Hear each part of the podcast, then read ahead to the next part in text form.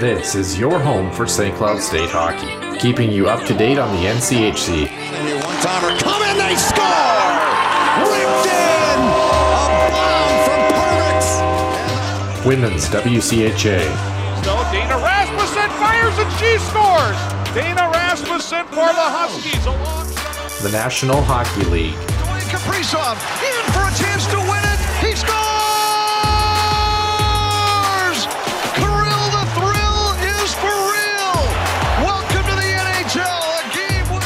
And everything from the state of hockey. St. Cloud Cathedral is now 42.6 seconds away from wrapping up the school's first ever title. Welcome to the Huskies Warming House Podcast Den.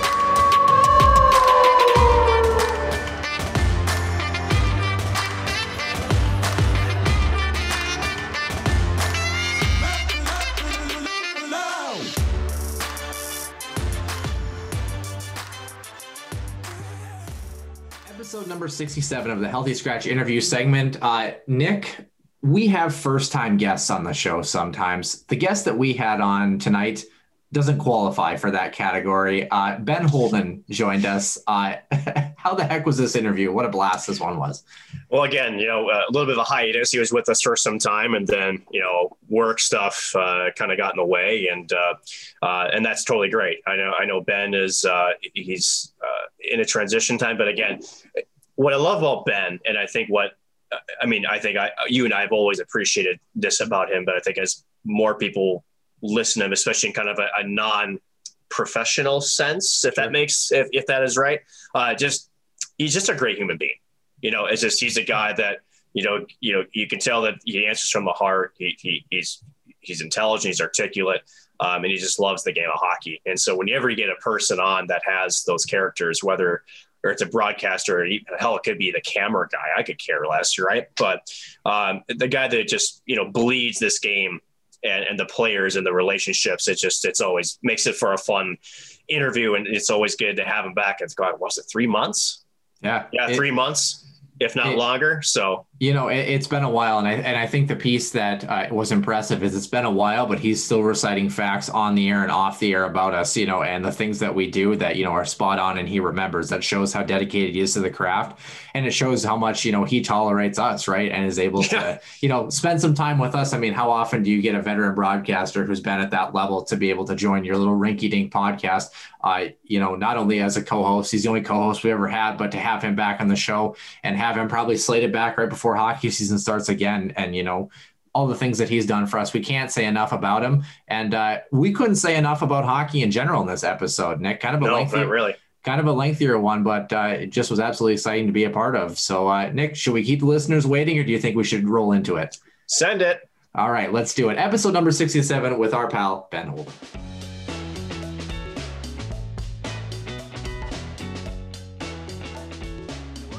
Episode number 67 here at the Huskies Warming House podcast in the Healthy Scratch interview. And joining us again from a little bit of a leave of absence, but only because he's been super busy. He's a very, very well respected broadcaster, Ben Holden.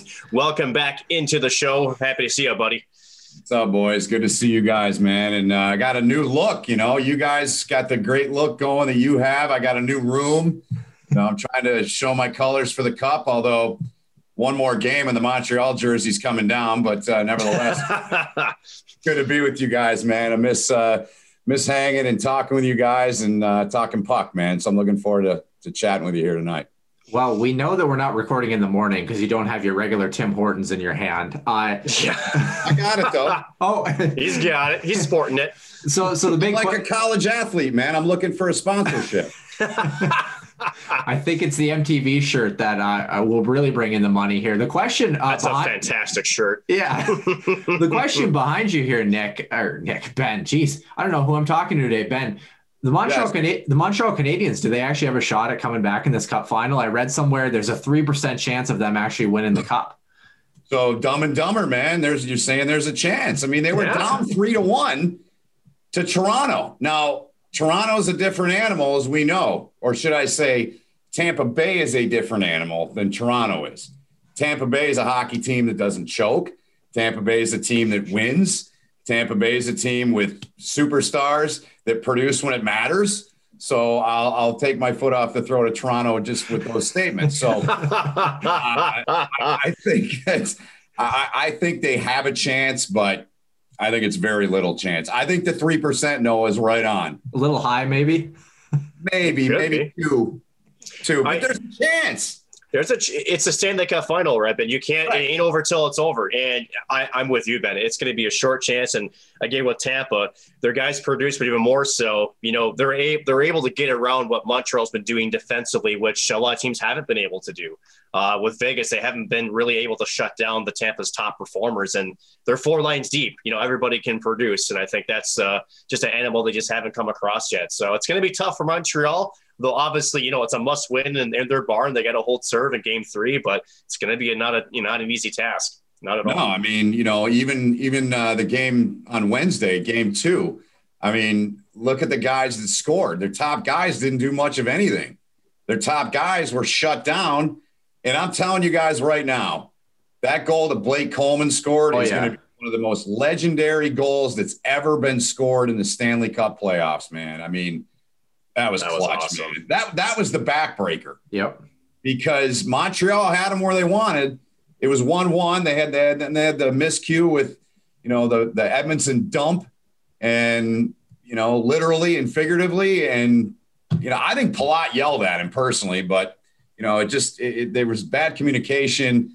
It was it wasn't a hard enough dump as we as we now know and we saw. So, you know, those couple things. I mean, they, that turned that game on its head, and you know, I- I'll be honest, guys you know, you see how many people you guys think were outside of the Bell Center for the, the last round of the playoffs? Like Oh. 20,000? More than they're letting Yeah. into the building, which Yeah, I mean, it's a shame they're not letting them in. I mean, it really Yeah. is. And that place, I mean, electric every time the Canadiens play at home, but in the finals, man, that place would be bonkers. So that's kind of a shame to me, but it is what it is. Yeah, the real question, Ben, is uh, where the heck were your Detroit Red Wings this year? oh, geez. They're still rebuilding. They're still rebuilding. I, speaking of Detroit, Ben, uh, I wasn't as surprised to see Jeff Blashill get a one-year extension. Again, I, I think from Stevie Y's perspective, I mean, I think it's pretty easy to decipher. I mean, a lot of what he has to work with isn't his fault. Um, I do think this is coming to a show me season for Detroit to see if they can start climbing the ladder. Um, and I, I actually think there's some good pieces there. I think you bring back Bobby Ryan. Um, I think there's a lot of good pieces of, geez, who was the uh, pickup from Washington that I thought played really, really well. Well, Uh, they had mid- Piranha and they had, uh, yeah, I mean, just it was those- Mantha that went over there, and I'm trying to think who they got. Oh, Jakub Vrana. Yeah, Yeah. yeah, I think he was really, really good. So Yeah. you have some promising pieces there. Um, you're not close to what Ottawa I think is going to do next year. Ottawa's going to be a damn good team to watch. Uh, Yeah. But to look for Detroit, I think they'll start to make the push up, but uh, definitely going to be a, a much more pressure on that coaching staff to see if they can turn that team around. Yeah, no, no you're, you're spot on, Nick. And I mean, I, to me, to change coaches, I mean, there was a lot of people that in this in this area where I live, outside Detroit in the metro area, that wanted a new coach. But I don't think that that's not the answer. I mean, this team was gutted. They were at rock bottom. The organization hadn't been in this situation, guys, since the early '80s when Mike Ilitch bought the team. I mean, even when he bought them, it took three, four, and then they get Yzerman and five, and then they start playing you know, then they had to go up against Edmonton all those years, and they could never get by Edmonton. You know, like, and I, and I say that a lot about a lot of different teams and a lot of different sports. And I felt this year with Colorado, they would fit in this category. Sometimes you have to lose before you win, and and you got to feel the pain. And and that's a team that, you know, Detroit did that, and for 20 years, everyone except Detroit fans hated the Red Wings. So, you know, I think it was the right move to to keep Blash. And he's got i think he's got the ear of those young guys. He's been with a lot of them and you're right. This is a year where they've got to see market improvement. I mean winning 25 games isn't going to cut it anymore. It's just not. They got to they got to to me they've got to they've got to threaten with the playoffs for the entire year to start seeing the improvement that i think and i believe in steve Yzerman i don't have him on my wall behind me for nothing guys you know that so i mean i, I believe in him look at Tampa's team. A large part of that team is what he built and helped develop. I'm not giving him credit for it, but he is part of that. And so if, if they can do what they've done, the Wings can certainly do it again here, guys.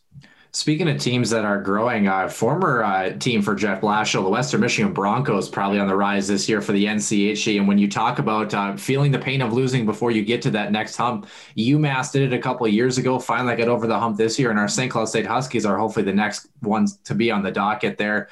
Uh, you got a chance, obviously, to take in, uh, like we all did, the Frozen Four and the incredible journey for the Huskies. I mean, what was your overall impression of this team and the fact that they don't lose many bodies and they bring three really good freshmen in? Well, first and foremost, that's going to be a really, really good hockey team next year. Uh, secondly, I'm really happy for their entire group. As you guys know, I know a lot of their guys.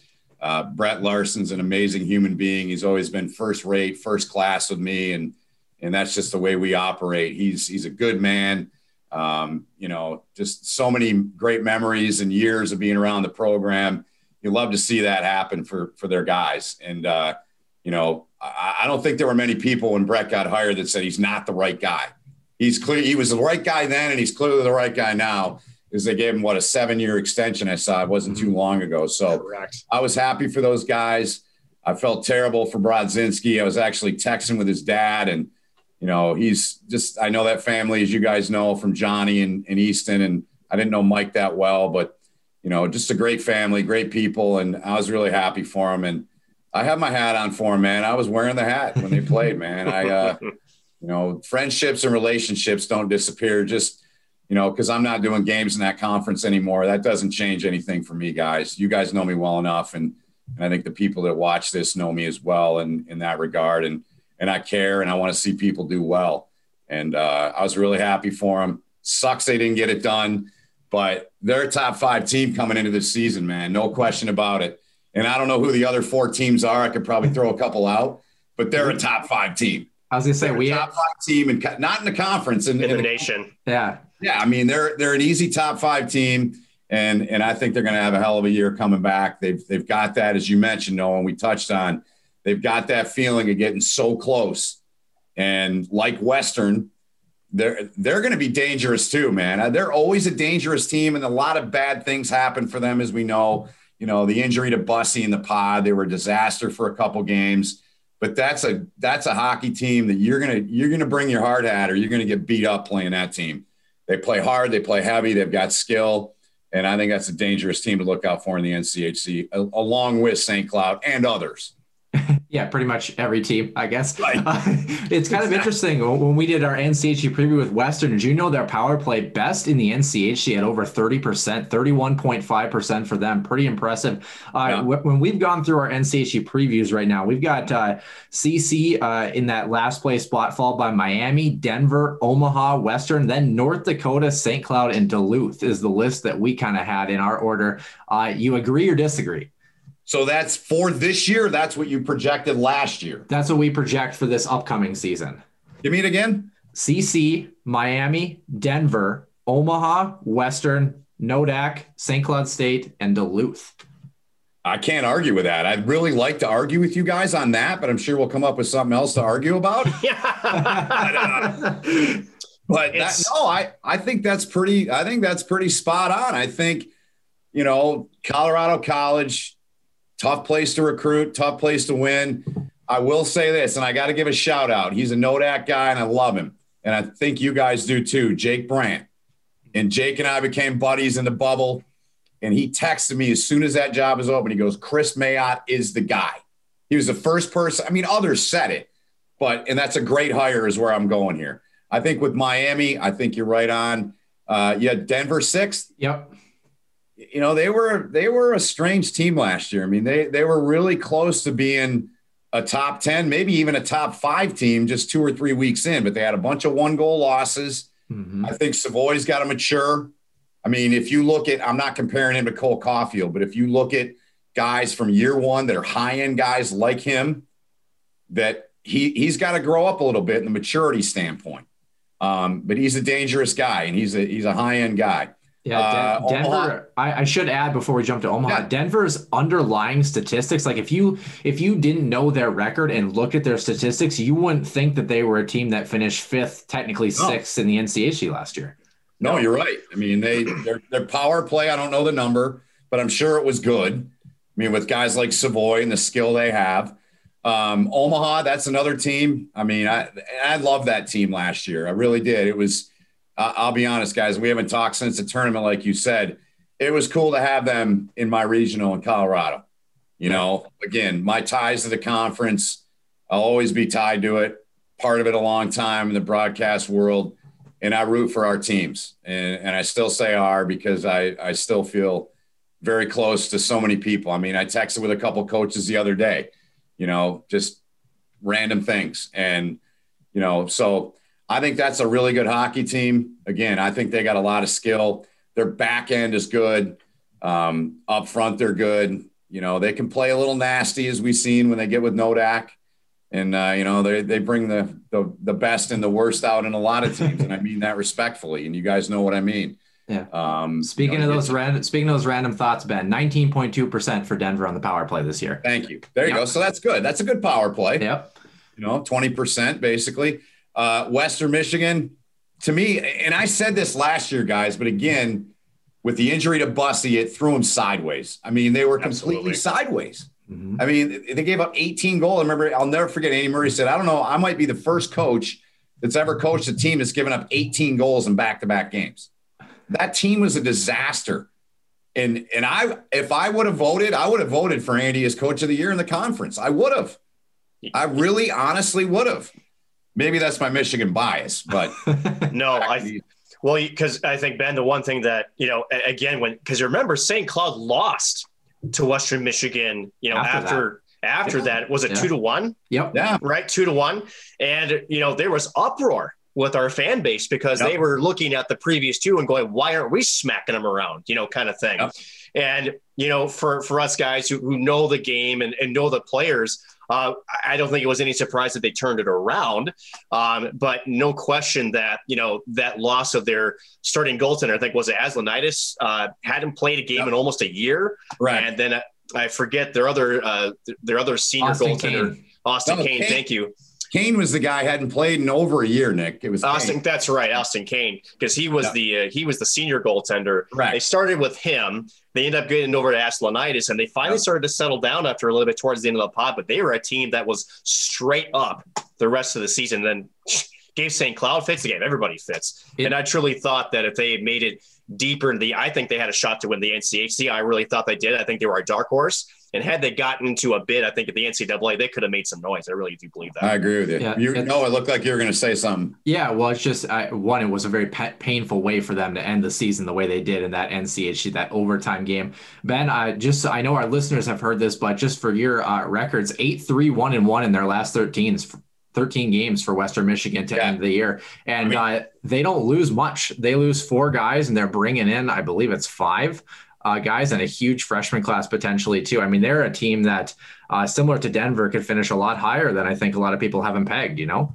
Yeah, no, great, and yeah, I mean, eight, three, and one. I mean, that's that's what I'm talking about. I mean, I remember when we kind of stopped doing things in late February, whenever it was, we we had all talked about watch out for this team. This team's a dangerous team, and they're yeah, I mean that they're they're to me the dark horse in the NCHC. I would say them in Denver because mm-hmm. I think both teams are capable of being better, but both teams got a lot to prove. And so those two would be in that category for me.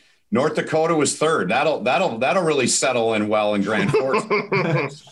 I was gonna say, I, I, I, was gonna say, Nick, if I'm not allowed to get across the border at the Red River Valley, there, you know why. So right, but but to your but to your point, Ben, yeah. uh, about being darker, North Dakota, we know, like you, we mentioned, you know, they reload. But yep. I think, you know, they did lose a lot of the experience that was in the roster. And again, with the number of players, it's going to be, you know, if they gel quick and they gel early, they could easily be number one in the conference. I think I think the question for them is how well do they gel? How well do those young kids, a lot of them true freshmen, come in and uh, adapt to the college game? We all know the skill levels there. We all know Brad Berry's a hell of a coach, and that coaching staff as a whole has done a fantastic job. But I do think it just comes down to how quickly that team can become one and get under Brad Berry's system. Yeah, I, am right there with you. I mean, they got a kid in Sanderson that's he's as good, good, as they as they come. I mean, you know, I've heard many say Cale Makar, and and I can't argue with him. I think he's he's not the same type of player, but he's in terms of his skill. Um, I, I think he's right there with him too. The little bit I've seen, I didn't see a lot of him last year, but a little bit I've seen, I, I think he's right there. And yeah, I mean, you know, and I think it's interesting to keep an eye out because I, you know, I'm sure you guys have seen, you know, the great work that our buddy Schlossman does. And I think he's spot on with Dane Jackson. And, you know, look, if Dane leaves, mm-hmm. you know, Brad's going to go out and find a coach to come in that, that's right for their system. I mean, Karl Goehring's there. I think Karl's another guy that could go. I mean, he's got experience. He was with Tampa for a couple of years. You know, he played for, you know, Hack was there and then they obviously they got the connection.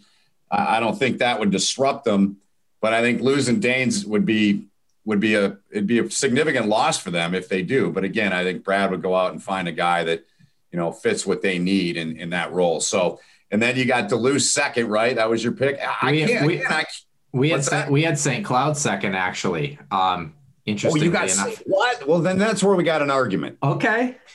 I just I, I figured it'd be a little self-serving if we put St. Cloud at one, right? Well, I'll put them there. Okay. I'm putting them there. They got to be one. They All right. have to be.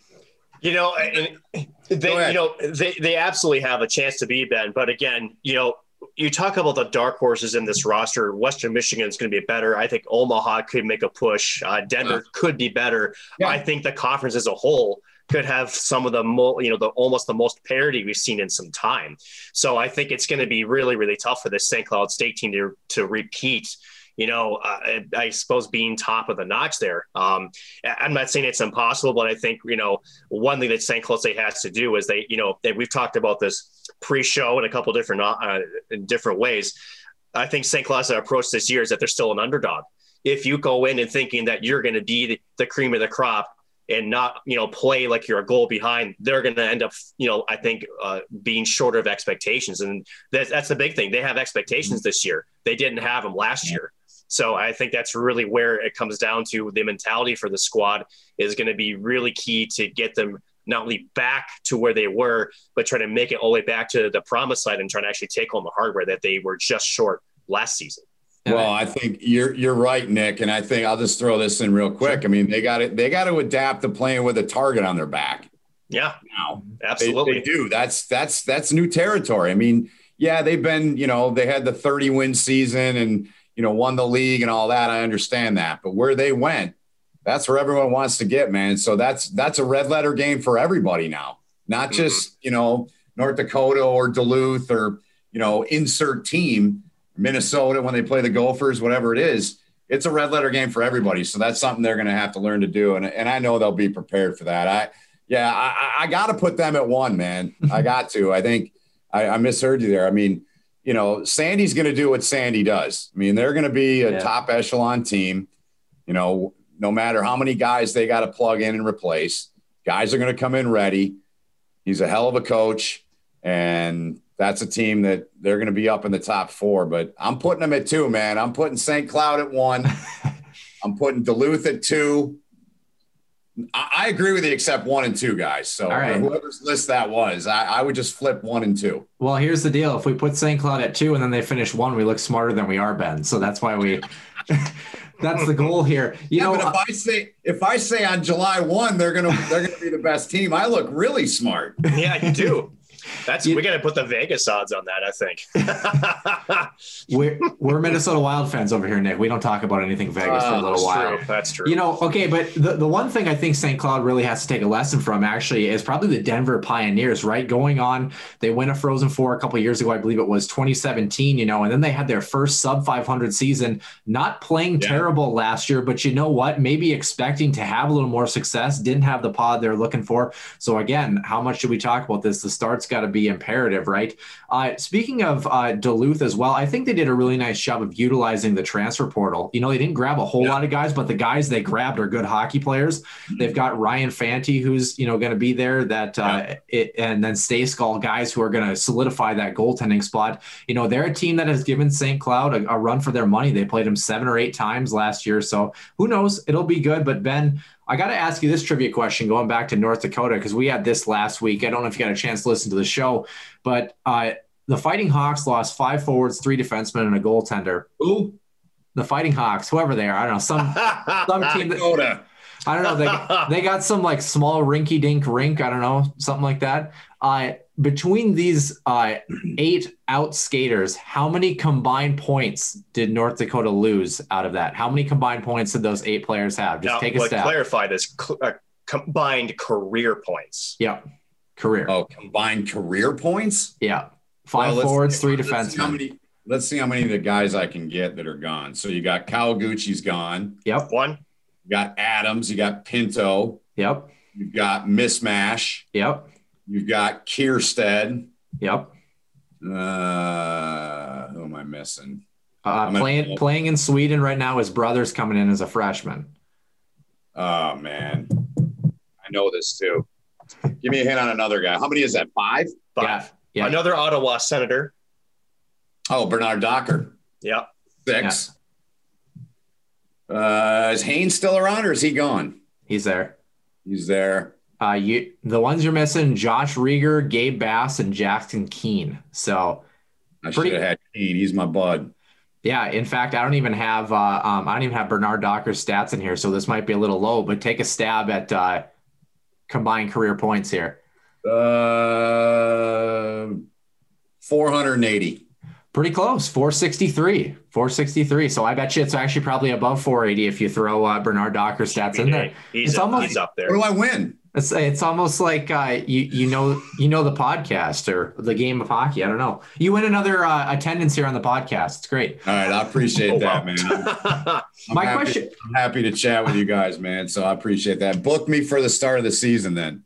Hey, the schedule's pretty tight, man. I don't know. We're just trying to make sure that. What- It's What's to call our secretary? See if we can fit you in. No, I think we have to call Dell call Dell and the Geek Squad. I think that's really who we got to call here. Ben, you want to fill our listeners in on that story? My computer was so yeah, I will. I'm I'm absolutely fine with it. So we were supposed to tape what last Wednesday, right? hmm yeah. And so I, I hadn't turned this computer on in a couple of weeks, honestly. So I got the one that I'm using now, and I have another one here in my desk. I have one of those raised desks, and uh, this works real well when you can't see it. But, um, anyways, so I hadn't turned it on in two weeks, and so I turned it on. At, I don't know, it was like eight fifteen, I think, last Wednesday. Sounds about right. So I text you guys, and I'm like, uh oh. And I texted, I think I texted you two or three pictures of nothing but my screen with the Dell on it, and you could see the thing spinning. And it lasted about three days. My God. like 10 updates. No, I, mean, wasn't wow. doing any fishy stuff on it. He wasn't mining Bitcoin. Nope, he wasn't doing No. that. No, I, just hadn't used it, and the updates were were trash. So appreciate you guys and your talent group of sliding, working with me to get me on the show because we bumped it last night. We were going to tape, and I'm like, said to Nick, I'm like, man, we can't tape it on game two of the finals, man. Let's do this the next night. So I appreciate you guys. I, it's funny because I told him uh, too. No, I was like, how did how did I even overlook Right. that? What are we doing? Like, Right. Well, I, I I hate to break it to you, Ben, but Wednesdays and Thursdays are the only two days that we don't have ice here in Minot. So that's kind of why those are the only two available days. So be a little, Understood. we little all got our selfish. priorities. I get it. It's all good, man. And I, you know, shout out to Ciskie. We bumped him out of the way and let me take tonight. So I appreciate that. Bruce is a good man. Yeah, we talked to Bruce. He said it actually worked a little bit better for him to be bumped Good. next week. Maybe he just doesn't want to be on the show because he knows you're picking St. Cloud number one. So Well, you, you know, you're gonna have to take this clip and play it. Tell him, you know, I picked St. Cloud, man. That'll that'll I'll rile, rile him up a little bit. rile everybody up that's not a St. Cloud fan. Let's be honest. I That's was, gonna. I was gonna say then it'll be awkward and he'll be like, "How many national championships does Duluth have Right. again?" And then I mean, that's easy. He'll just hold his rings up. yeah. Yeah, yeah. So I'm not sure what these three are. But anyway. Before we before we get to what you've been up to and uh, the standings from last year from another league that you uh, Yeah. got got you so eloquently call, uh, this might be a great time, Nick, to finally reveal this to our listeners. Nick Maxon and I are going to meet for the first time in a week uh, next Thursday to do some First filming. time. Oh, so no, in a week we're going to be meeting for the first time in over. since March 6th of 2020. Not that I know or In anything. Duluth. In Duluth, that's correct. I listen. Mhm, in Duluth. In Duluth, yes, yes. Um, But I gave him the walking papers, so straining order ends apparently. the tether's coming off. the tether's coming off. Nice. Oh gosh. Wangs. Anyway, so uh, so so here so here's the deal. Uh, for Huskies fans, we're gonna see how the clips come out, but nonetheless, Nick Maxton and I are gonna go mono e mono, one versus one at the Herb Brooks National Hockey Center. Ben Holden. Speaking of predictions, hot take. I think we're gonna do uh, one on one, first one to five because we have a goaltender. Uh, who wins the matchup in this one, Ben? And Oh man, we're gonna put him on the spot like that. Holy I'm hell. gonna give you. I'm gonna give you what I always tell people when I broadcast any any game, any sport. I just want a close, competitive, and I don't care if it's dirty or not, but a close, competitive game. I was doing a soccer game the other night in Flint, and it, it was like a hockey game, just for the record. Um, I- man, I can't pick that. Well, give you, we'll give you a hint. Here's my prediction. I'll I'll chime in.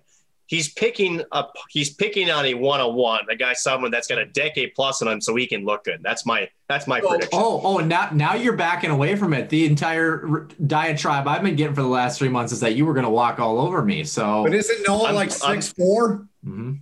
He's. He's I mean, 6'4". I've I've stood next to Nick, so I know he is. He isn't six four. No, Not You- that size is everything. what are you I'm not- five five nine? Is that right? Depends on which convenience store I'm leaving. How much? How much do you? How much do you? foot How, how much Yeah. do you? How much do you weigh? Why are you asking me these questions? I need to know. You need to know. How much do you think I weigh? Okay, we'll go this way then. How much you're, do I weigh? well, you're well, you're a pretty hefty guy. So I mean, Thanks. do you do you have to go on like? You know what? Okay, so he doesn't have to step on the scale. He just goes on the truck weigh scale. Um, let's see here. So is it eighteen thousand gross weight, or is that a, just the single axle? it's actually a dual. Oh, it's oh, it's a tandem. Got it. No, uh, no, you're what two twenty? uh, two twenty four. Yeah. Yeah, I even got the under. So there you go. So what are you one one forty soaking wet? Let me guess. You got to be you got to be uh, one sixty two. I'm about one seventy. Okay. All right. So Are we That's doing okay. con- are we doing contact? I'm only going half gear. So here's the real question: Are we are we hitting each other? I'll hit you. I don't. See, I I, need to know this Have- have- before I can. have have fun hitting me. I'll say that much. Oh, so there is contact. We're doing contact. Well, Okay. no, but, you know, okay. So when you contact, we're not doing a Kucherov slash. We're not doing any of that stuff, right? No, I'm just going to put you up in the fifth row and then go. on Because the you know breakaway. we don't have a fine system. You know we, have, we don't have a collective bargaining agreement. So, Oh, but yeah, no, absolutely no. I'll reverse hit you. It'll be fine. Ben, maybe you just need to drive down to the Herb and uh, uh, broadcast it for us. That's what I we're wish here. I wish I lived up there, man. I would. I'd come out and watch that. I'd I'd shoot the video and call it at the same time, man.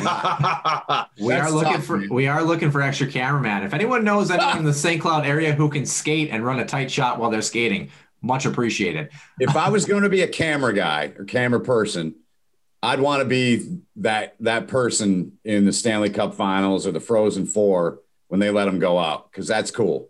the Oh, yeah. oh the ISO cam. Yeah, the ISO. Yeah. Olympics, the All Star games, those guys are like holding the camera like that and you know following behind them. That's that'd be a great gig as a camera. Yeah, except for the fact that when whenever everybody's dropping f bombs when they're and you'd be dropping them too just to get your licks in behind the camera, right?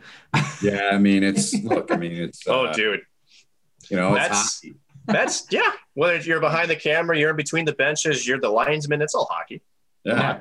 Speaking Yeah. speaking of speaking of being in the in the booth though, first of all, I thought you did a fantastic job at your regional in Colorado, and it was a Thanks. fantastic regional. How about the fact too that you got to call the second to last um, NCAA game with a WCHA team ever in history? That's pretty cool, and a riveting Yeah. game where five minutes before the end of the third period, we thought they were going to be done in Mankato. Uh, you know, how was that regional call in those games and seeing uh, Minnesota kind of get walked uh, in the final there? Um, it was well, number one, it was just great to be back in it. I hadn't done a regional since 15, so and I'd done regionals every year prior to that since 07. So it was awesome to be back and be a part of it. And to be with Fred was great. As you guys know, Freddie and his wife and their family's gone through a ton. Mhm. And I just want to say that his son Jesse is, has been out of the hospital for a little over a week. Um, he had a heart transplant. They thought that he was going, at one point, they thought he was going to need kidney and heart transplant. Oof, man. Um, and Fred and I talked quite a bit. We're actually working on a project we may, maybe doing for, uh, you know, one of those networks that I work for. And I'll leave it at that. but um, and so he's out of the hospital. He's in a wheelchair. Um, he's literally got to learn to walk again. So um, I just wanted to give a shout out to Jess and, and the family there. So, um, but it was great to be with Freddie.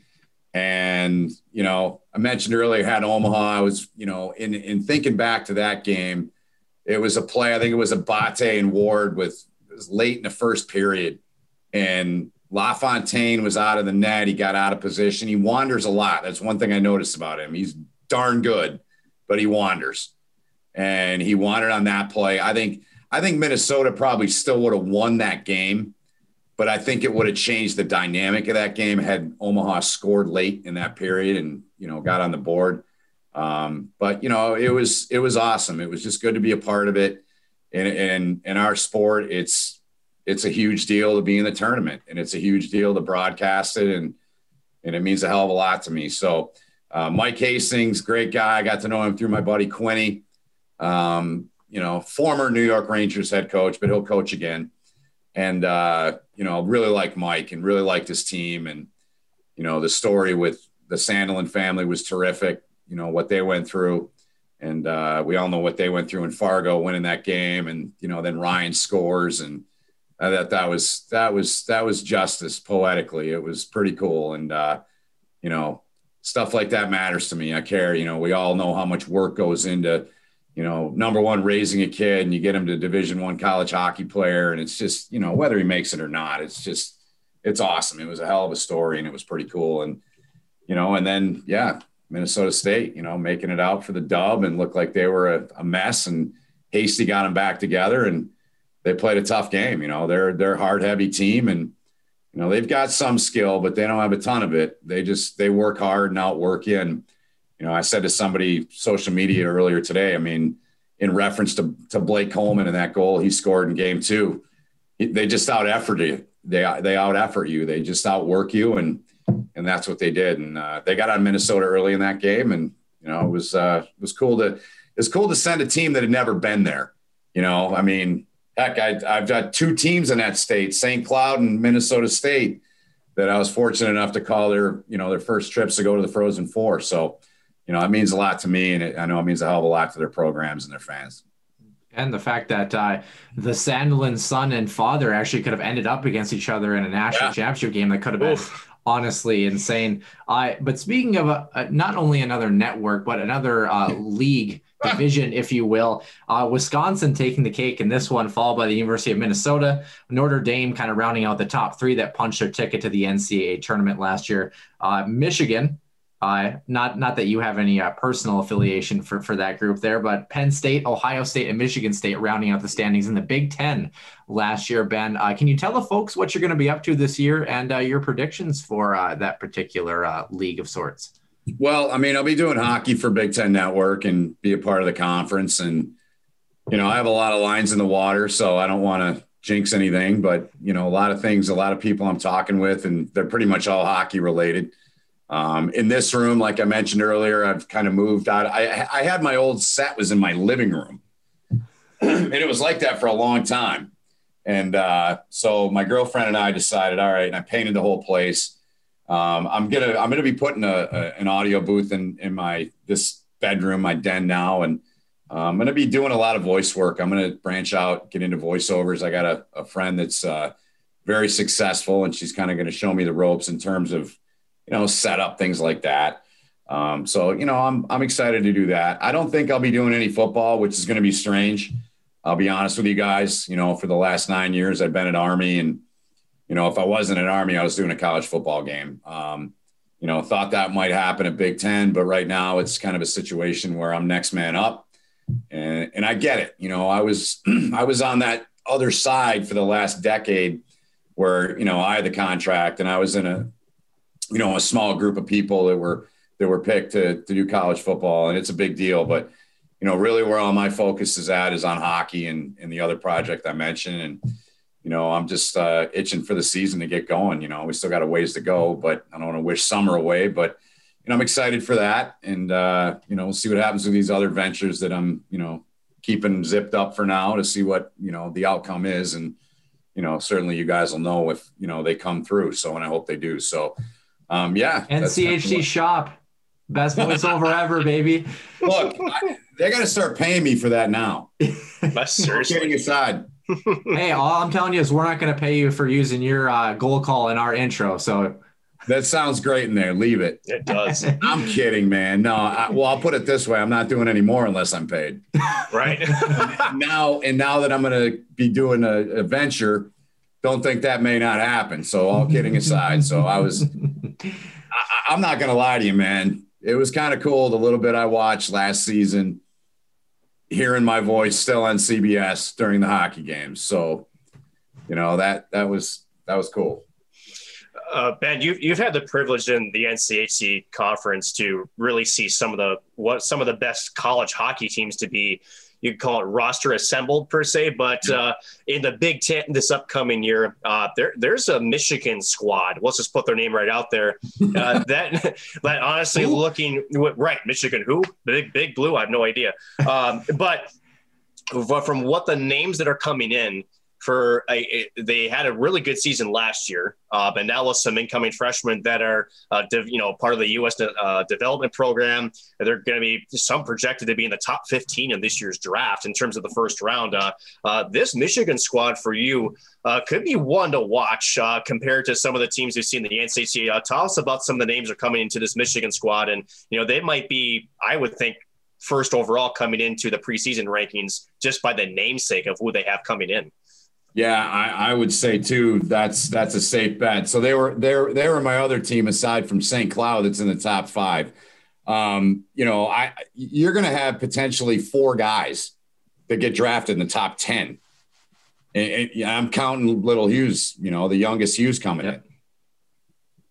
in, and I'm sure you guys have seen it. And Owen Power's made no bones about it. He's, He's coming like, back. He's back. He's yeah. coming back. Which is great. It's great for him, guys, and it's great for their team, and it's great for the sport. You know, the kid's probably going to go first.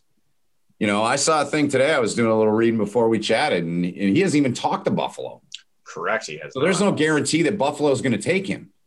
You know, but I mean, him and Beniers and Kent Johnson and the and the younger Hughes and you know the guys that are coming in. I mean, this team in Michigan's had some of the most high octane teams I've ever seen in the sport. You know, I think back to when they had Hensick and Max Pacioretty was there and Jack Johnson and Matt Hunwick. And though, I mean, when Jack Johnson was on the ice, he didn't play a whole lot of defense. And I don't mean that as a knock. He was just mm-hmm. always in the play.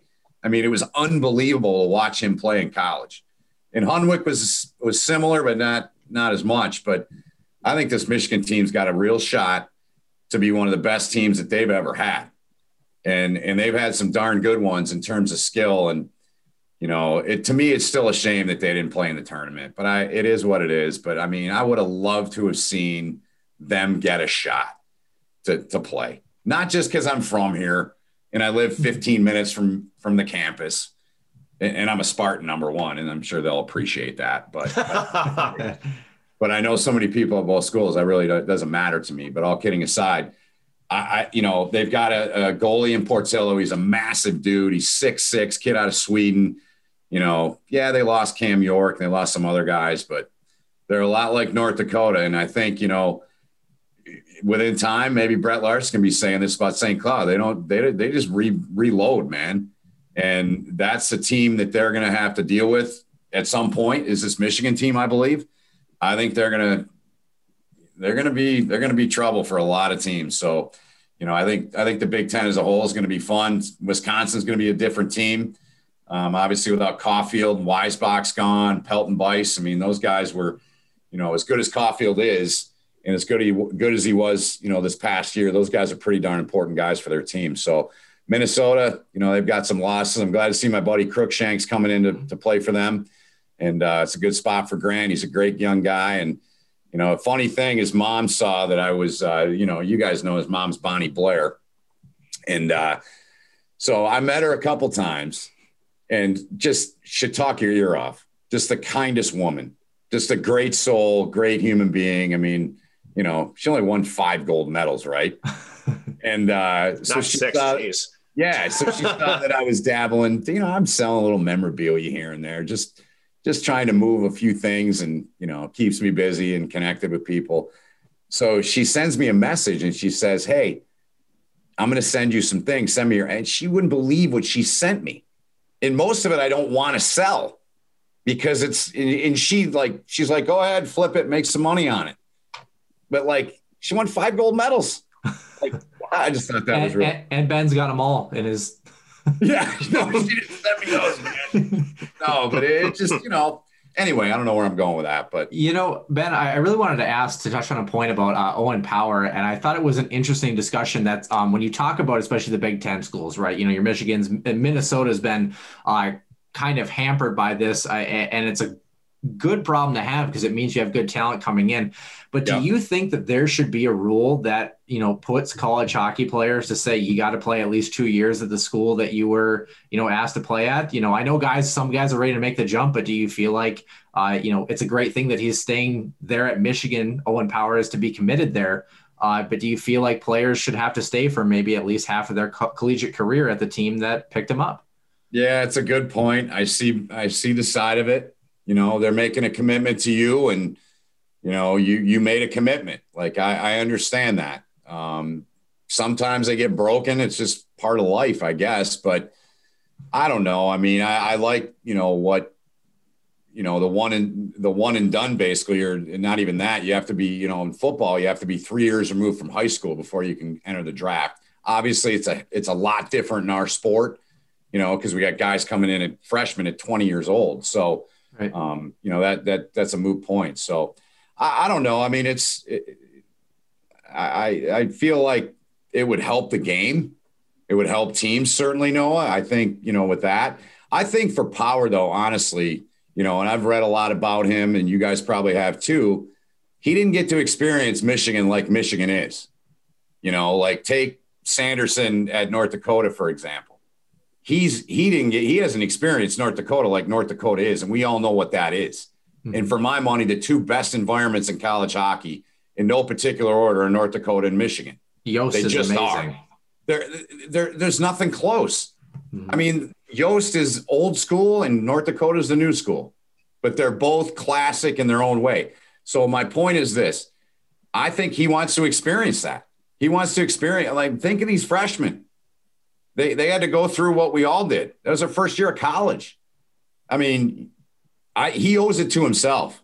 He owes it to himself to go into Michigan and to play Michigan State or Minnesota or whoever it is, Notre Dame in that building. Because I've done dozens of games with those teams over the years, and they're as far from anything like it when those teams come in and play at Yost. I mean, it is absolutely, as the kids say, banging. You can't hear yourself.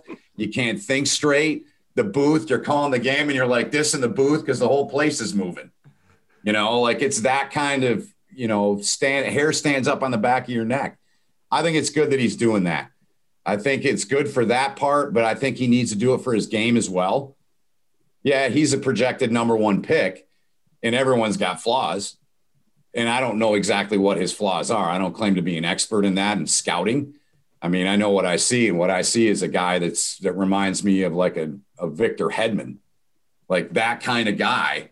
Physically, what he can do, the building block he can be for a franchise.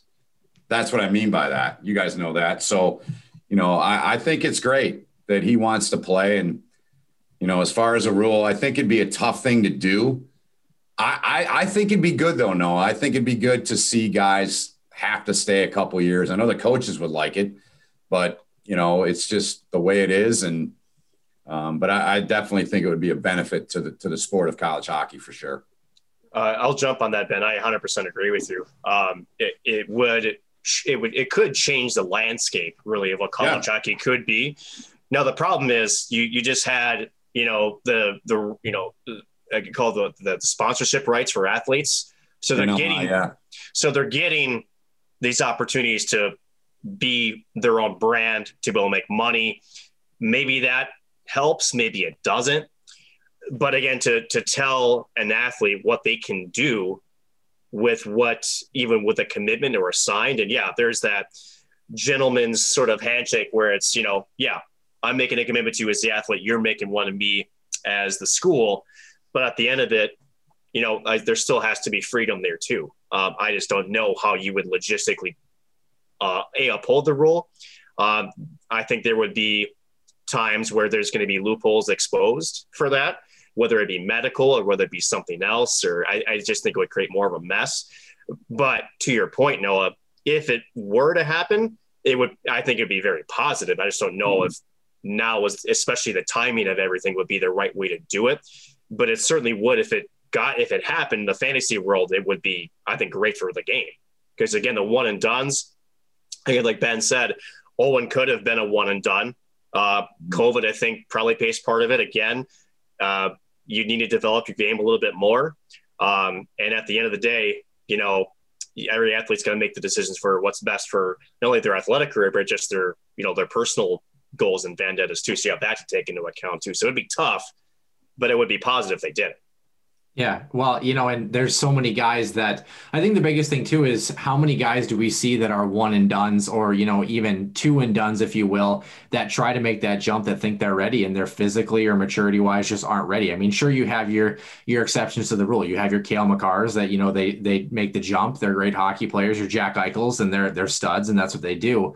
But I guess, you know, my kind of thought is too, one, I, I like the piece that you mentioned, Ben, about, you know, having it be a commitment, right? You know, you, you know, you said to a school that you know maybe some of them have been recruiting you since you were 15 16 17 years old. You know they took a chance on you. They gave you a roster spot. They gave a slot to you that they could have given to somebody else you know uphold that play for your school a little bit and develop more as a person as a game. And i guess for me personally even though i'm going on like year 28 of college i feel like college is like the the best time of your life. You know what I mean? Being being with everybody. You know, the working world. There's benefits to working. Um, I'm sure there's benefits to playing in the show, obviously, but just you know, a few. few. yeah, but but with, but with, that being said, you know, your college years are, are pretty carefree, all, all, especially when you're playing hockey. I would say, you know. Yeah, I mean, two things. Like you guys have probably heard the old saying from Red Berenson, like if you're ready, I'll drive you to the airport, right? Yeah. And that stemmed from when Red played in the NCAA tournament and they drove him to Montreal. Like that's some old school stuff, man. And he always said that to players. You know, if you're ready, I'll drive you to the airport. You think you're ready, I'll take you. Otherwise, I'm going to tell you you're probably not. Right? And the other part of that is is what you mentioned, Owen, like the uh, Owen. I got Owen Power on my mind. Noah. Well, we play the same way, Ben. So I've heard that, Nick. You better look out, brother. Yeah, I'm not that worried. He doesn't look worried, honestly. I'm not worried. Any worry in his face. Um, so in the, in the time, you know, 13, 14 years ago when, when Hensick, TJ Hensick, who I still say, I was talking, I golfed yesterday with TJ Likens. I'll, I'll name drop. He's an official in the CCHA. We've been friends a long time. He was a linesman in the, in the CCHA before the split. He did lines in the NCHC. We're buds. We like to golf. We talked a lot of hockey. And I, I just out of the blue, we were talking about ex Michigan guys. And I said, for my money, TJ Hens- Hensick in all the years, and I started calling games in 04. And for my money, and I can say that now and not worry about it because now the athletes can get paid, right? So I don't have to like, this is being recorded, right? Yeah. Yeah as far as we know. Zoom, Zoom, Zoom likes to let us know that very eloquently. So that's all. You got to get that as a drop, man. I'm telling you.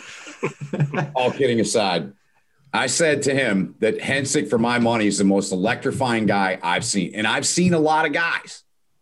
But what I mean by electrifying, and I'm going to clarify, is like the ability to step on the gas on a moment's notice. And for example, I was doing a Michigan State game at Yost one year. He took it so we're looking at the ice this way. He's in the left circle, near side, bottom of the circle. He dangled all five Michigan State guys on his way to the ice to, or way to the net to score up the right wing.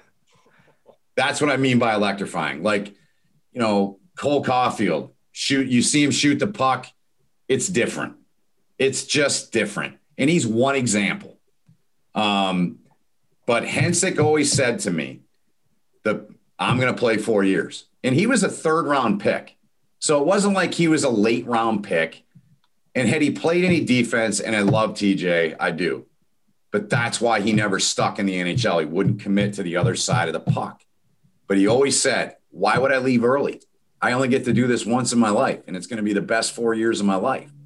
So, you know, some guys do, some don't. You know, you guys both make great points, and I think we do agree on that whole thing about, you know, having some kind of limit on it. But, you know, I just think it's better for the game. It's it builds continuity, it builds better teams, it, it builds, you know, you can maybe build a dynasty. I mean, you know, look at the, you know, look at what Duluth did, and then look at Minnesota and Denver. You know, with the back to backs, and they had guys committed, guys stayed and I'm sure there were guys I couldn't tell you right now without looking at rosters, but I'm sure there were guys on every one of those teams that could have went and signed. And there were some that came back to play for that experience. And I think probably in part of it too was it was part of their commitment. So that's all I got. Yeah. Nick, I've only got one more question here for Ben. Ben, you've been talking to uh, Dave Starman lately. You've been keeping up with the Starman. Any uh, any new Starman? like will he will he stay in a hotel with you now that you know that uh, you think he's a chatterbox on the road or what? See, he books his own travel, man. He's got his own agency. He, booked, he books his own yeah. hotel. No, we what's that? He's got his own agency. Him. It's called the Long Island Express. Yeah. No, we just uh, we, we just talked a couple weeks ago, man. So yeah, we uh, we stay in touch, you know, and you know, look, man, I'll get all sappy on you here. We we're always going to be connected and uh, you know i'm proud of that you know i'm proud of proud of our relationship proud of the three of ours relationship and uh, you know i haven't talked to Shireen since uh, probably back during hockey season but yeah dave and i usually talk once a month or something like that. So not much to report you know um, did he ever tell Did he ever tell you that he clarified the story for all of us Huskies fans about how uh, the guy who runs the Twitter page for Hockey East tweeted that Massachusetts was the state of hockey, and we all got in an uproar about it, thinking it was serious. that one. Wait, what did he do? yeah, well, after UMass won, he tweeted that uh, Hockey East, that Massachusetts was the state of hockey. No, um, it's not. Yeah, I know, but so we all thought it was serious, and Dave came in and told us all to cool the Jets, and was like, "Yeah, no, he was just messing around with everybody." He's always getting grief, man, and it's not his fault. No, he just always gets grief, you know, and but look, man, I, you can play this for him. You have him on it. Massachusetts is not the state of hockey. it's Minnesota and then it's Michigan. And I live in Michigan. Hands down. Like you guys wouldn't believe how many people it was. I think it was our Sunday, it was our regional final game. And Fred and I got on the topic of high school hockey. And I, I look, I always know my audience. You guys know that. But I didn't need to be doing a Minnesota, two Minnesota schools in a game to say this. My phone blew up. I got blown up on Twitter in a good way. I was like, it's not even close. Minnesota's high school. It's not even close. And not you know, and you, it's not even remotely close. And you know what, Ben? It's it's not even close from Michigan to the next state, which is probably oh. Massachusetts. Like those no. two are in their own first and second place tiers all by themselves. They really are. Yes. 100% agree. So, but here's the thing. Now, did he tell you that his son goes to UMass? Yeah. Okay, so you guys know. So yeah. I, I understand, but no, they're not the state of hockey. You know, funny funny thing about UMass, Ben. I I wear, you know, of course, my St. Cloud the St. Cloud State shells and the practice jersey and stuff that I have. Um, yeah. and I was out on the ice the other day, and uh, we had a kid come out on the ice here in Minot, North Dakota, was wearing all UMass gear, UMass. Oh, he wasn't. UMass pants. Kid you not, it was Tuesday night. He came out. I looked at him. I said, "We're not talking about it." He goes, "Okay," and then he skated right away and stuff. He's uh, he's a, he's not a hockey player. He's a lacrosse player, but he kind of picked it up and stuff. Yeah. But but he knew, and it was just like, yeah, we're not talking about it. Not at all. oh, you must. I mean, how many how many uh your social media department probably had a lot going on to deal with that comment after he made that, huh? a little bit. yeah, well, yeah, we, we have our backup. We have Caleb Peabody waiting in the wings, ready to pounce at any he moment. Does. So he does. He's the fixer. Oh yeah. Oh he's yeah, he's a guy. Fixer. He's the Patrick Maroon of your organization. How about how about that guy? The fact that he could be the first player to win three cups in a row like that. Isn't that insane? Patrick Maroon, yeah, man. Since, since the Islanders, yeah. Since the Islanders, yeah. You know, um, yeah, I mean, he's just right place, right time, man. I mean, you know, he was in Edmonton for a while. I think was he in Anaheim too? I think. Yes, Anaheim. Yeah, you know, and so he's bounced around and. uh you yeah, talk I mean, about one of the most iconic goals ever scored, though, in a Stanley Cup playoff, though double overtime, Game Seven, yep. St. Louis yep. over Dallas to push him to that next round in the yeah, conference final. Sure. Yeah, not, not not as not as dramatic as Coleman's, though, man. No, And I know Blake, man, but I, I just that thing was on. That was unbelievable, man. Is he? Uh, and correct me if I'm wrong. And this is maybe just me thinking I remember and don't. Is Blake Coleman? Is he a Miami guy? Is that where He's a he- Miami guy. Yeah. Yes. Okay. Yeah. So Eh, eh, you guys will remember this. So I think it was it was 15, maybe no, it was 14. It was the 14, I think. Yeah. A frozen face off. He scores a hat trick. He scores three different types of goals. One, he bats down out of midair. The other one was a was a nice wrister, and the other one I think was a tip, a redirect. He gets a takes a five. He gets ejected. And were you guys were you guys ever at Target Center with the first few years of the of the face off? I was never, no. I watched it. Yeah. Okay, same. so Yep. there was there was and Andy Murray was classic with this thing, man. I don't want to get him in trouble, but it was it was it was a little rickety getting up this stage, man. It was like and guys had to walk up it with skate guards on, and it was like it was like metal staging, and it was probably five six steps up, oh, and it was it was a little it was a little shaky. So that's where the the visit team came out and went on the ice. So Coleman, this was it was great TV. Carlos Demolina, my buddy, it's produced that package for years. Excuse me, was all over it, and he was pacing around because he got tossed, and and they ended up Miami ended up winning that year, and it was it was pretty cool. But no, Blake's a great dude, man, and you know last year I I I, I kind of broke our our start last year. I did a show with him when I was doing a bunch of podcasts before they went in the bubble. And we texted and joked. And I said, Hey, I got to get you next year. But apparently he doesn't need me. Right. He's fine without me, man. Now I'm going to have to get him on when they win the cup again because I think they are winning the cup. Montreal doesn't win tomorrow. It's a sweep. Montreal wins. I think it's over in five.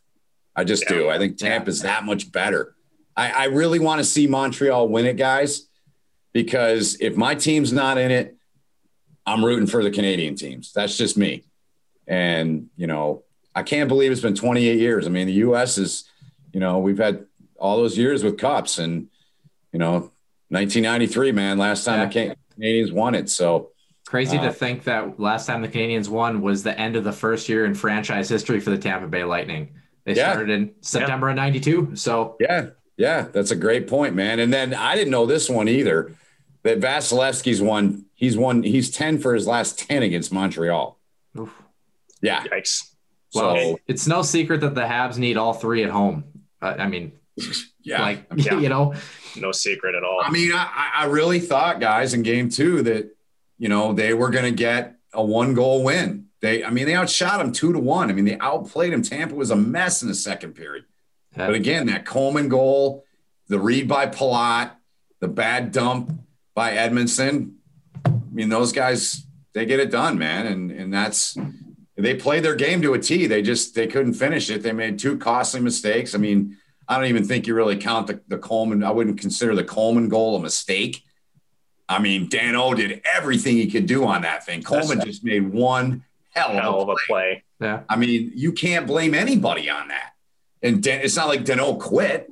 I mean, his stick was right there with him. It might have went out. It probably went off his stick as well. He was tackling the guy. Yeah, I mean, and that dude, you know, we know what he did to all these other guys that they faced, and you know, and Matthews and, and the laundry list of guys they beat in the other playoff series. So, yeah, I think I think they got to win uh, win the next game, and if they don't, it's over in four, and otherwise it goes five. I got one last one for you, Ben, and it's Yeah. a little bit of predicting, and I, I love playing the futures game with you. Ah. Uh, Seattle comes into the fold here in well, essentially 24 days, if I recall Yeah. correctly, because the protected list come out the 17th. I think the draft Mm. is the 21st uh, for the expansion draft, and then we have free agency coming about. But I think the question I want to know is, you know, a lot of teams are, are capped toward the ceiling.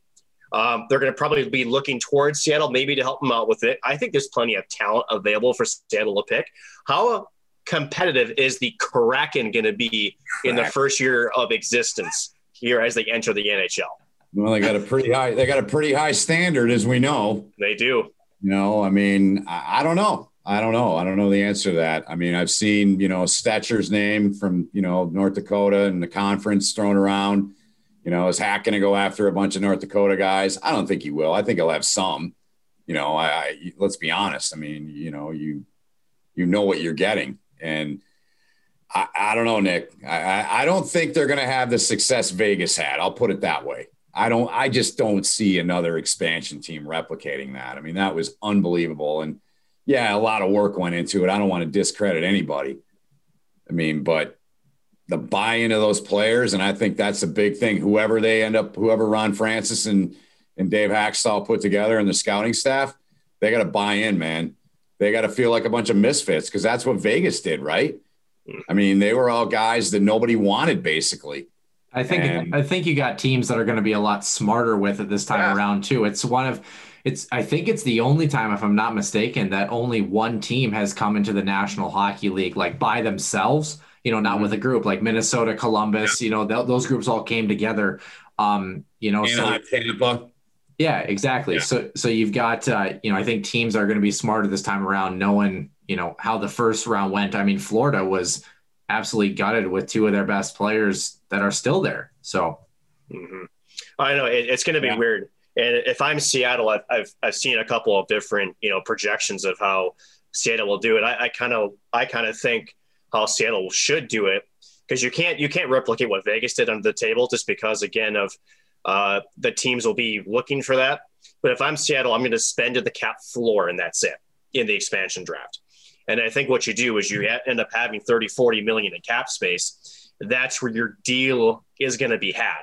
Is you're going to yeah. have the cap space to try to say, hey, yeah, we'll take that guy like a roster, but it's going to cost you a first or a second round pick. I think it's going to be different way that they build their team.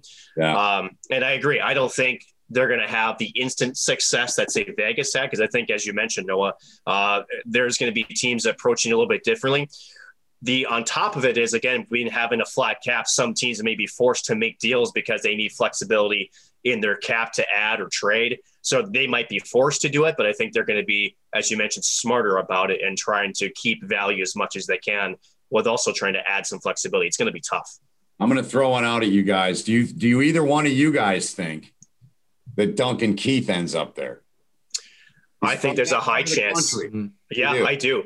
I actually was uh, actually out in Pittsburgh when I was out there. I met a, a really nice hockey couple that actually uh, they're Chicago Blackhawks fans that you can actually get into a room and talk with and I want to you know have drop the fisticuffs. They're actually really they actually travel to every Frozen Four. Uh, they've been doing okay. it for about I think they said 13 years. Cool. Um, and we, we, text here and there, and uh, actually we're talking about where the Chicago Blackhawks are as a team, and I think you know, as, as great as Duncan Keith has been, I think it is time that he gets moved. Um, I think for for Chicago, they've they've pretty much traded away every Stanley Cup winning defenseman they've had. Uh, Keith to me has lost a step, um, and I think for them to really fully embrace uh, rebuilding their back, and I think Keith has got to be a piece that gets moved. And it's going to be tough, but I, I, do think it's the right time for him to go. I really do. And it's not, it's no disrespect to, uh, to Ducky. He's had a hell of a career, yeah. but I think for Chicago to really take the next step forward, uh, he's got to be a piece that's got to get moved. Yeah. I mean, you know, it came out yesterday, you know, I'm sure you guys yeah. saw it and, you know, I mean, obviously Vancouver's a team, but is Vancouver, you know, are they, are they close to, to make a run? Maybe, but I don't know. I just, I, I thought about that yesterday when I saw the story and it's like, you know what? I wonder if he ends up going there and, you know, kind of, you know, goes not back home, but close back to home. He's a BC guy, you know, and, and maybe kind of show, show some guys the way for, you know, I would think, you know, a year, maybe two, who knows, you know, the guy's an, he looks like Hercules. I mean, the guy's in unbelievable shape. I remember him at Michigan State, man. He looked like he was 15 years old when I met him when I was working there, when I was reporting. And, uh, but he, the college thing wasn't his thing and uh, and he failed. But man, he's had a hell of a career. I think it'd be cool to see him there. I really do. To to go back, kind of like I said, back to home. I think it'd be a cool fit. Well, you talk about young guys. Ryan Nugent Hopkins is about to get a new deal. Uh, he still he still looks like he's 15 and he's he like 30. but Seriously. you know, you know when, when, it's funny, Duncan Keith is an interesting case study because uh, he's a guy that when you watch him skate, he's not a smooth skater. He's a yeah. very choppy skater the way yeah. he plays, but he reminds me he's got a little bit of Nicklas Lidstrom in him where mentally he plays the game oh, so well. He anticipates 100%. you know very strong when he's not slashing people in the in the face, mind you. But um yikes, Charlie Coyle, yikes. hashtag Jeff Carter and Charlie Coyle. But um nonetheless, I mean, the guy's got three cups. I mean, what, what more can you say? You know, and he and he could be a really good veteran building block, as you Yes. mentioned, Ben, into a, a Yep. new team that could have a lot of young faces to it. And uh, again, I think it, I think it actually is a move that benefits both squads. I do. I think it helps Chicago turn a page that I think they've been half-heartedly turning for the better part of the last Yep. couple of seasons. Yep. And uh, again, you get to you get to have a leadership role. I still think with Seattle, and you get to be part of something that, hey, who knows? I mean, they still could be fun to watch. They still could be a, a team, depending on who they get, that could be, you know, a, a contender for a playoff position. But hey, you know, as you mentioned, could be close to home. I don't think it goes to Vancouver. I don't think Vancouver, as much as Jim Benning has made some really ridiculous moves as a GM, I don't Yeah. think he'd be. I don't think he would entertain that. I just think he'd be too expensive right now, and he's not the type of defenseman they need right now, in, in my Hughes- opinion. oh come Wait, on, that Hughes is- Louis that Loui Eriksson contract turned out perfect. Exactly right. So. Wayne uh, Hughes isn't going to listen to him. He's a Michigan State guy, man. Quinn's a Michigan- exactly. Yeah, it's not going to happen. So, so I don't know. So yeah, it, it'd be fun. I, I think it'd be a good move, but uh, I don't know. We'll see. We'll see what uh, I think. I think it, for his age, Ben, I think it'd be a situation where I think it, he would have to agree to go. Yes, I think that would be where Ron Francis calls uh, uh, the Chicago front office and says, you know, we want you. Would you be willing to come over? Yeah, I mean, and if you're Seattle, I mean, if if that goes that way, you like you guys said, I mean, the guy's won multiple cups. I mean, he's one of the best best to do it in the last 10, 15 years.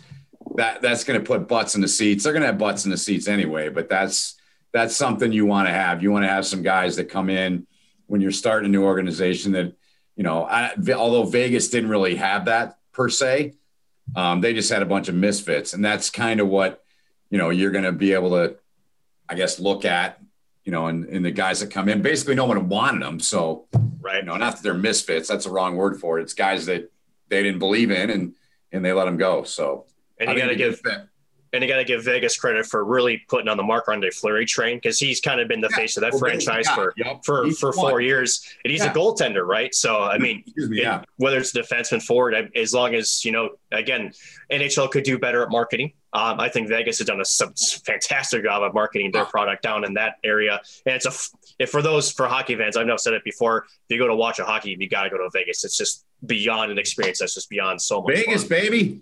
Yes. But uh, yeah, no, I think Seattle, uh, his name recognition would be able to put butts in the seats and also, again, try to anchor down. I think will be, you know, uh, there's some really good blue line talent that could be out there for acquisition. So, oh, who knows? It could be good.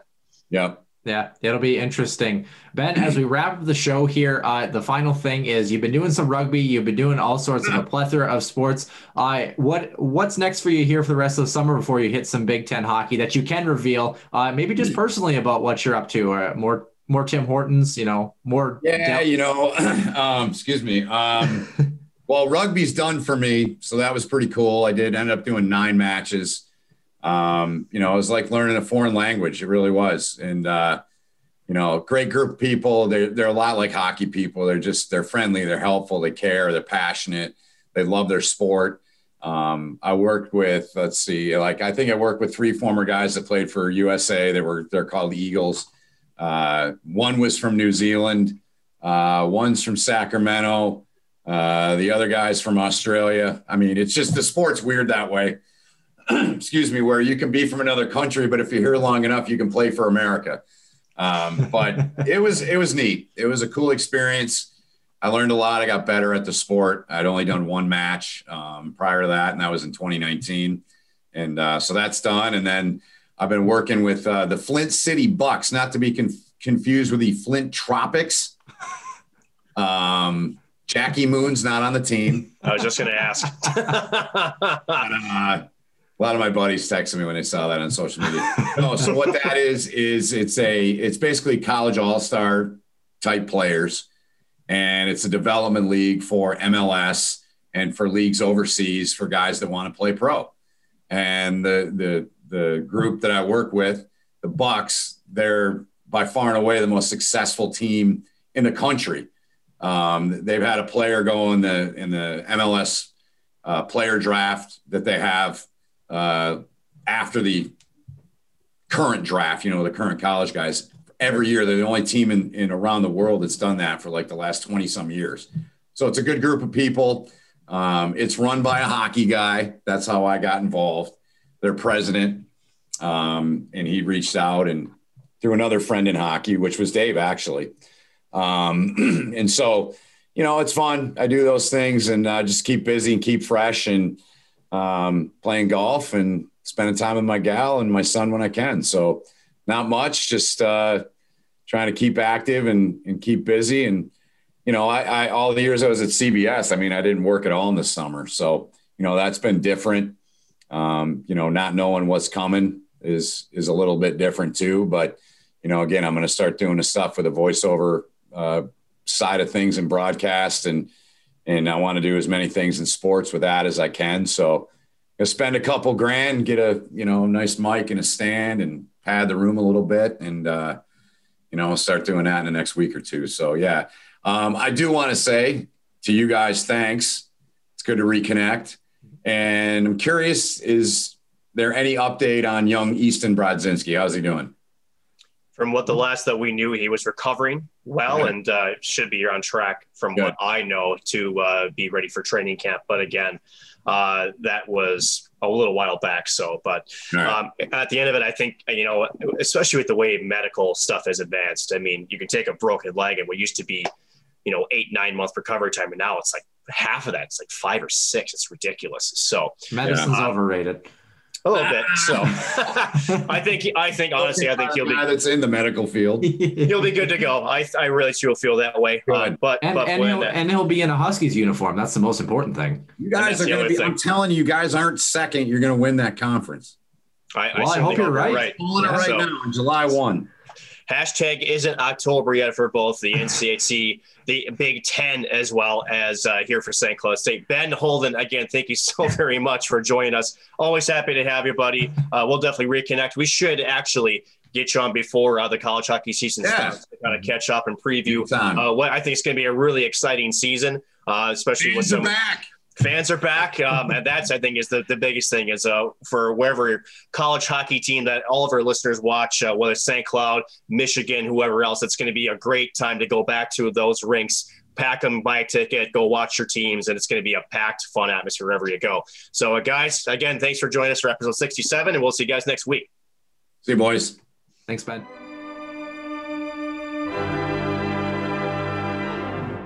And once again nick always always, always a pleasure to talk to our boy Benny. Uh, love to see what he's going to be up to. Of course, uh, we got to hear off the air some of the other things that are potentially in the works for him. And uh, if you're a hockey fan, you should be excited. Let's just put it that way. Uh, yeah, go ahead, Nick. Yeah, no, that's a set. You know, I, I think, uh, you know, obviously we hope for the best because, you know, a lot of those things are still in the works. And, uh, you know, that would be, uh, it will be Ben's, you know, turn to announce those. It looks promising. And the one thing that I think is, is confidence that he will be around college hockey, you know, in some sense. He's made that, you know, with his comments tonight uh, on this episode, but uh, you know, could be more. And uh, he, he's he's a guy that I think not only just college, I think the game of hockey absolutely not only needs but deserves because he's just that guy that bleeds the sport. I said that in the introduction, but you know, you don't get a lot of guys that emulate the love for the sport like he does. And uh, the more you can have him around the game, the better off the game is. So yeah, how how in the world the guy actually isn't even at the next level in the National Hockey League? You know, Honestly. it is, beyond me sometimes. But you know what? Uh, it, kudos to him, and uh, excited to see what lies ahead uh, next for him uh, as he continues his journey, and an interesting transition for for him as well. Speaking of what lies next for us on the docket, we're going to be recording our show on Saturday morning here, uh, talking about the last of the NCHC previews for all the other teams besides St. Cloud State. That's going to be the Duluth Bulldogs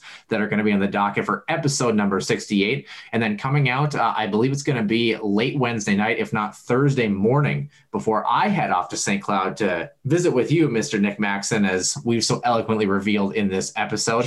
Uh, Bruce Ciskie uh, from Duluth Media is going to be joining us to talk a little bit of Bulldogs hockey, and uh, we'll probably razz him about a couple of things, don't you think? I uh, think so. We, we got some things ready for him. So. Oh yeah, absolutely. You better be ready, Bruce. If you're listening, you better be ready. But that will do it for episode number 67 with Ben Holden, and of course, stick around in a couple days for episode number 68.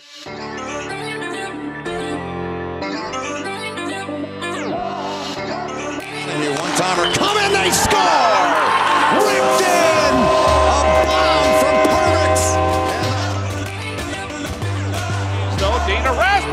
fires and she scores. Dana Rasmussen for the Huskies. A long Dwayne Kaprizov in for a chance to win it. He scores. Kirill, the thrill is for real. Welcome to the NHL, a game winner. St. Cloud Cathedral is now 42.6 seconds away from wrapping up the school's first ever title.